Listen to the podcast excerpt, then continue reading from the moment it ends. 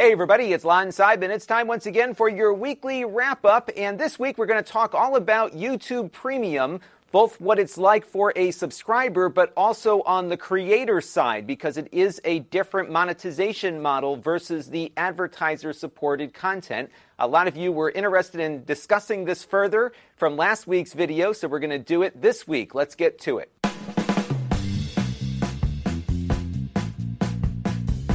Now, I am a YouTube Premium subscriber, and I subscribe for a couple of reasons. One is that once I push on a video here, it just starts playing no matter what platform I'm on. So on my TV, it is super fast. On my phone, as you just saw, it boots up right away.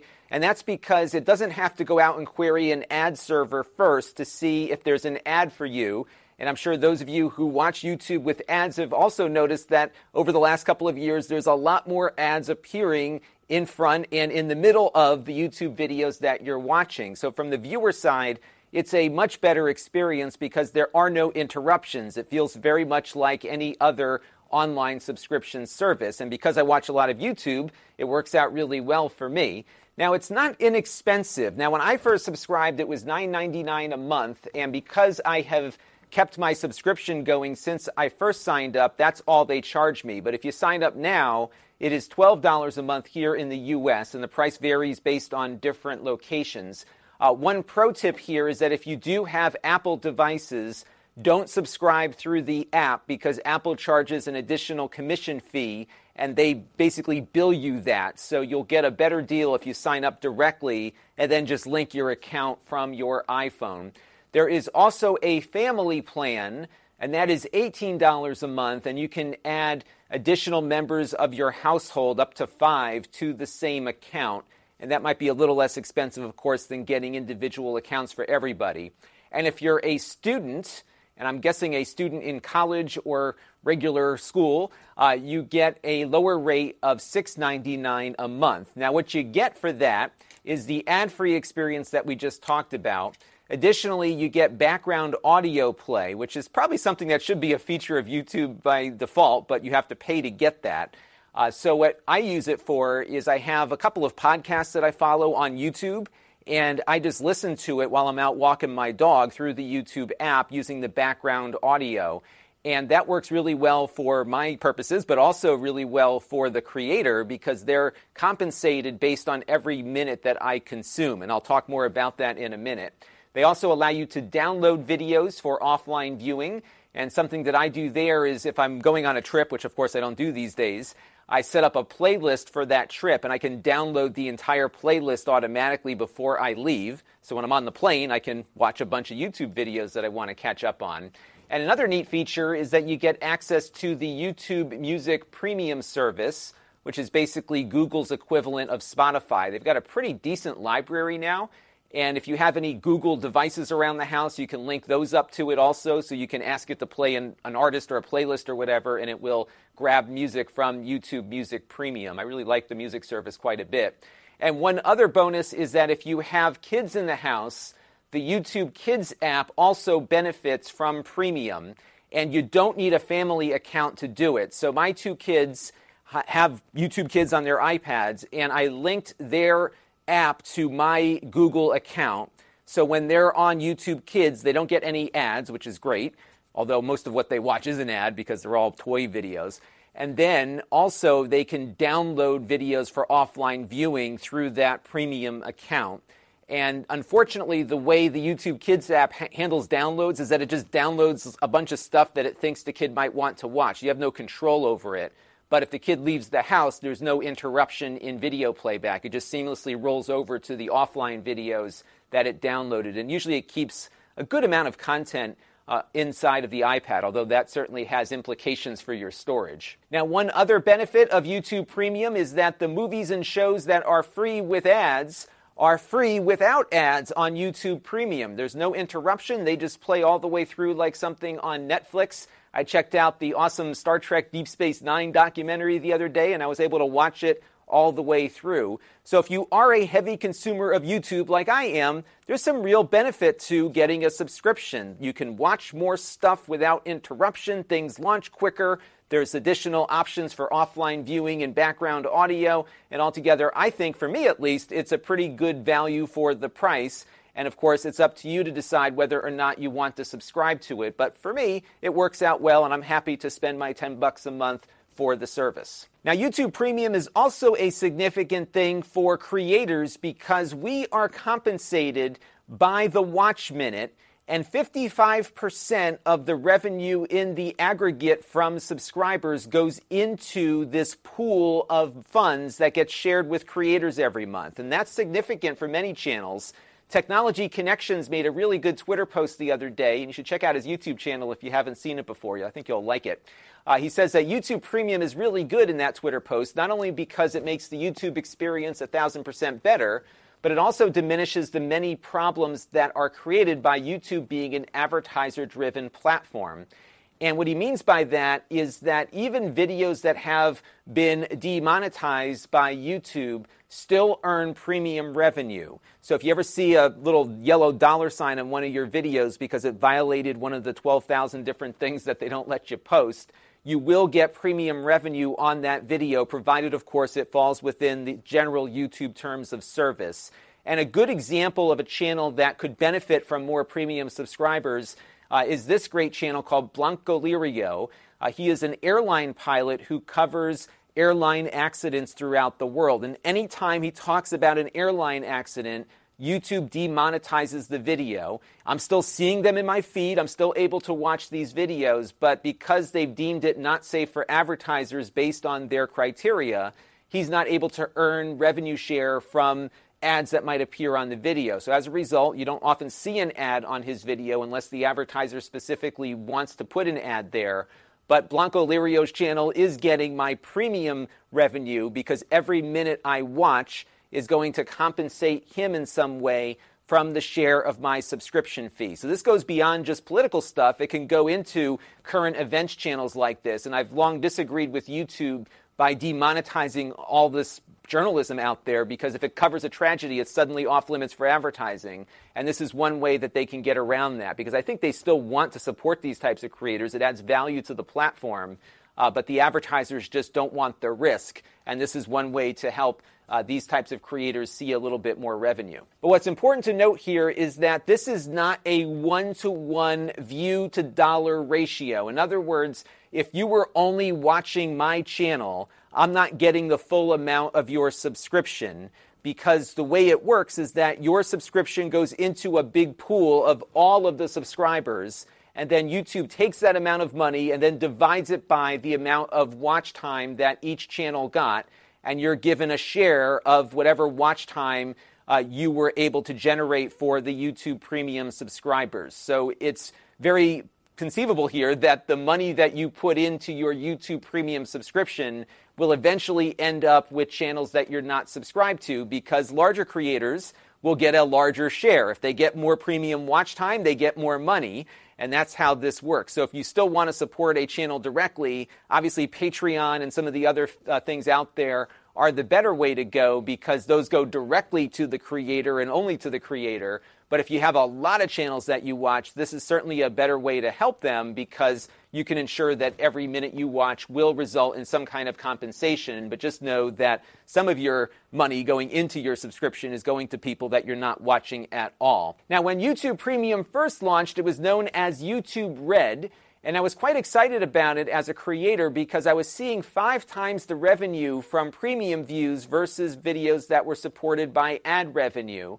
And what's important to note here is that this didn't mean I was making more money, uh, but it meant that I was seeing those videos that were watched by premium subscribers be compensated better than the ones that were advertiser supported. And had there been more YouTube Red subscribers back then, I probably would have made more money on every view because, again, every minute of every view was compensated. And what I looked at back then was the fact that my ad revenue was continually declining as YouTube invited more and more creators into the partner program. Back then, there wasn't a lot of concern from advertisers, so the supply of inventory was enormous and easily outpaced demand. And so, only about a third of my videos in 2016 were actually getting ads on them because there was just so much supply of inventory. But check out what happened around 2016 and 2017. This is about where the adpocalypse hit.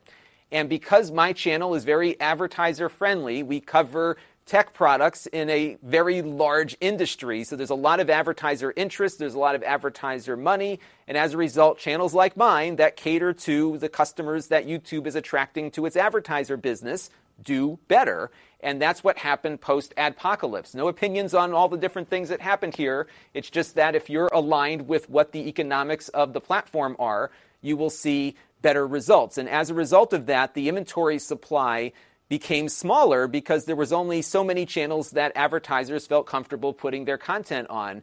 And look at the percentage of monetizable views that have happened since here on the channel. So now my videos earn more money per minute with the advertising side of the business than with the subscription side. And that's primarily due to the fact that a greater portion of my views are monetized by YouTube and their advertising program.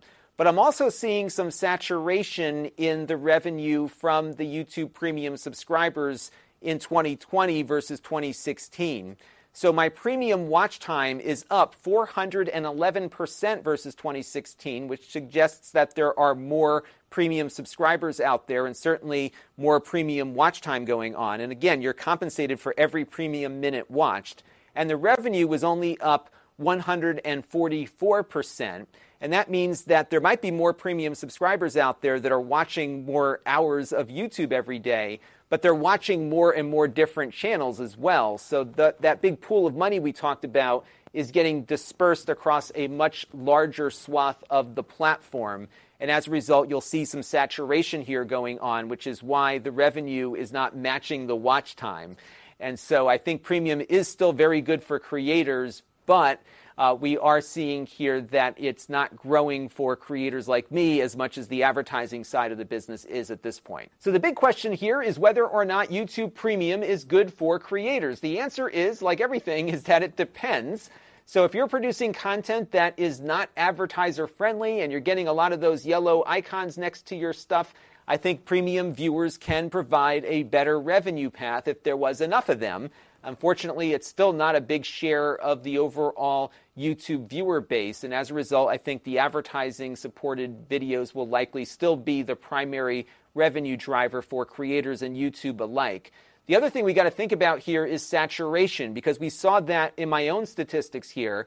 As the number of premium subscribers increases, we're going to see the amount of revenue that each individual creator receive probably go down or not increase at the same level just because every single video that is in the partner program is monetizable versus the advertiser side that has much more constrained inventory because of the advertiser friendly guidelines. So, a couple of years ago, this made more sense, but now I think the saturation could be a real problem for long term sustainable revenue. You'll likely see your views go up and your revenue slowly decline or maybe stay at the same level from one year to the next. And that's one of the uh, pitfalls that we would run into if too many people subscribe to premium. But I am happy with it. I am happy for anything that makes the platform better for viewers. And if YouTube Premium works for you, definitely stick with it because if it keeps you on YouTube longer, that benefits the entire community in the end. And I'm certainly going to keep my subscription for at least another year because I do get a lot out of it. When you need mealtime inspiration, it's worth shopping Kroger, where you'll find over 30,000 mouthwatering choices that excite your inner foodie. And no matter what tasty choice you make, you'll enjoy our everyday low prices, plus extra ways to save, like digital coupons worth over $600 each week. You can also save up to $1 off per gallon at the pump with fuel points. More savings and more inspiring flavors make shopping Kroger worth it every time. Kroger, fresh for everyone. Fuel restrictions apply. Of course, nothing is better than supporting your favorite creators directly, and I've got a bunch of you to thank this week who are bringing this show to you. I want to thank Eric's Variety Channel, Jeff Elder, Grayson Petty, Mark Dell, and Brett Wetzel, who all contributed via Super Chat during one of my live streams this past week. And I also want to thank two new supporters we have here on the channel who subscribed. James McCabe joined the YouTube membership program to support us directly, and Eric Stevenson signed up via my Donorbox page. I want to thank everyone who's been contributing this week and everyone who's been contributing on an ongoing basis. And of course, all of you who watch on a regular basis too, because as you just saw, all of those things together help the channel grow and stay sustainable. And I thank you all for your support. Now, if you want to support the channel, you can. I've got lots of options for you. You've got my uh, Donorbox page at lon.tv slash support. We've got the YouTube membership program with that join button right down below. And we also are now on Floatplane, which is the Linus Tech Tips channel. And you can sign up in any of those places as well as Patreon. We've got a bunch of other channels here, including this show in audio form via my podcast. So definitely sign up for that. I would love for you also to click on my Amazon link there at the bottom and click the follow button because we sometimes do streams on Amazon that we don't do on YouTube. So don't miss out with that. If you want to engage with the channel, you can via our very infrequent email list or our Facebook group. And then we've got the store where I sell previously used items that we reviewed here on the channel. And you can sign up for an email alert so you get notified the second those items are available. You can often get a pretty good deal on pretty new stuff that was just opened up and used for a review. That's going to do it for now. Thank you all for your continued support and viewership. And I hope you found this topic interesting. We'll be back next week with another wrap up, and we've got a bunch of stuff coming up for you this week. I'm going to try to figure out a way to cover CES without leaving my house because there is no in person CES this week, which is where we would normally be at this time. Until next time, this is Lon Seidman. Thanks for watching. This channel is brought to you by the Lon.TV supporters, including gold level supporters Brian Parker, Jim Peter, Tom Albrecht, Frank Lewandowski, Mark Bollinger, and Chris Allegretta. If you want to help the channel, you can by contributing as little as a dollar a month.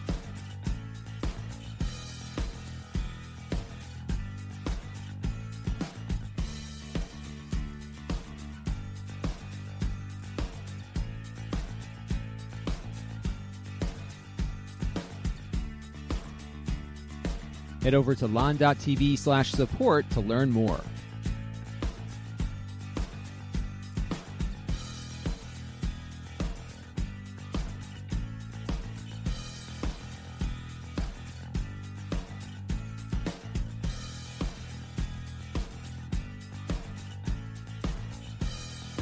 Don't forget to subscribe. Visit lon.tv slash s.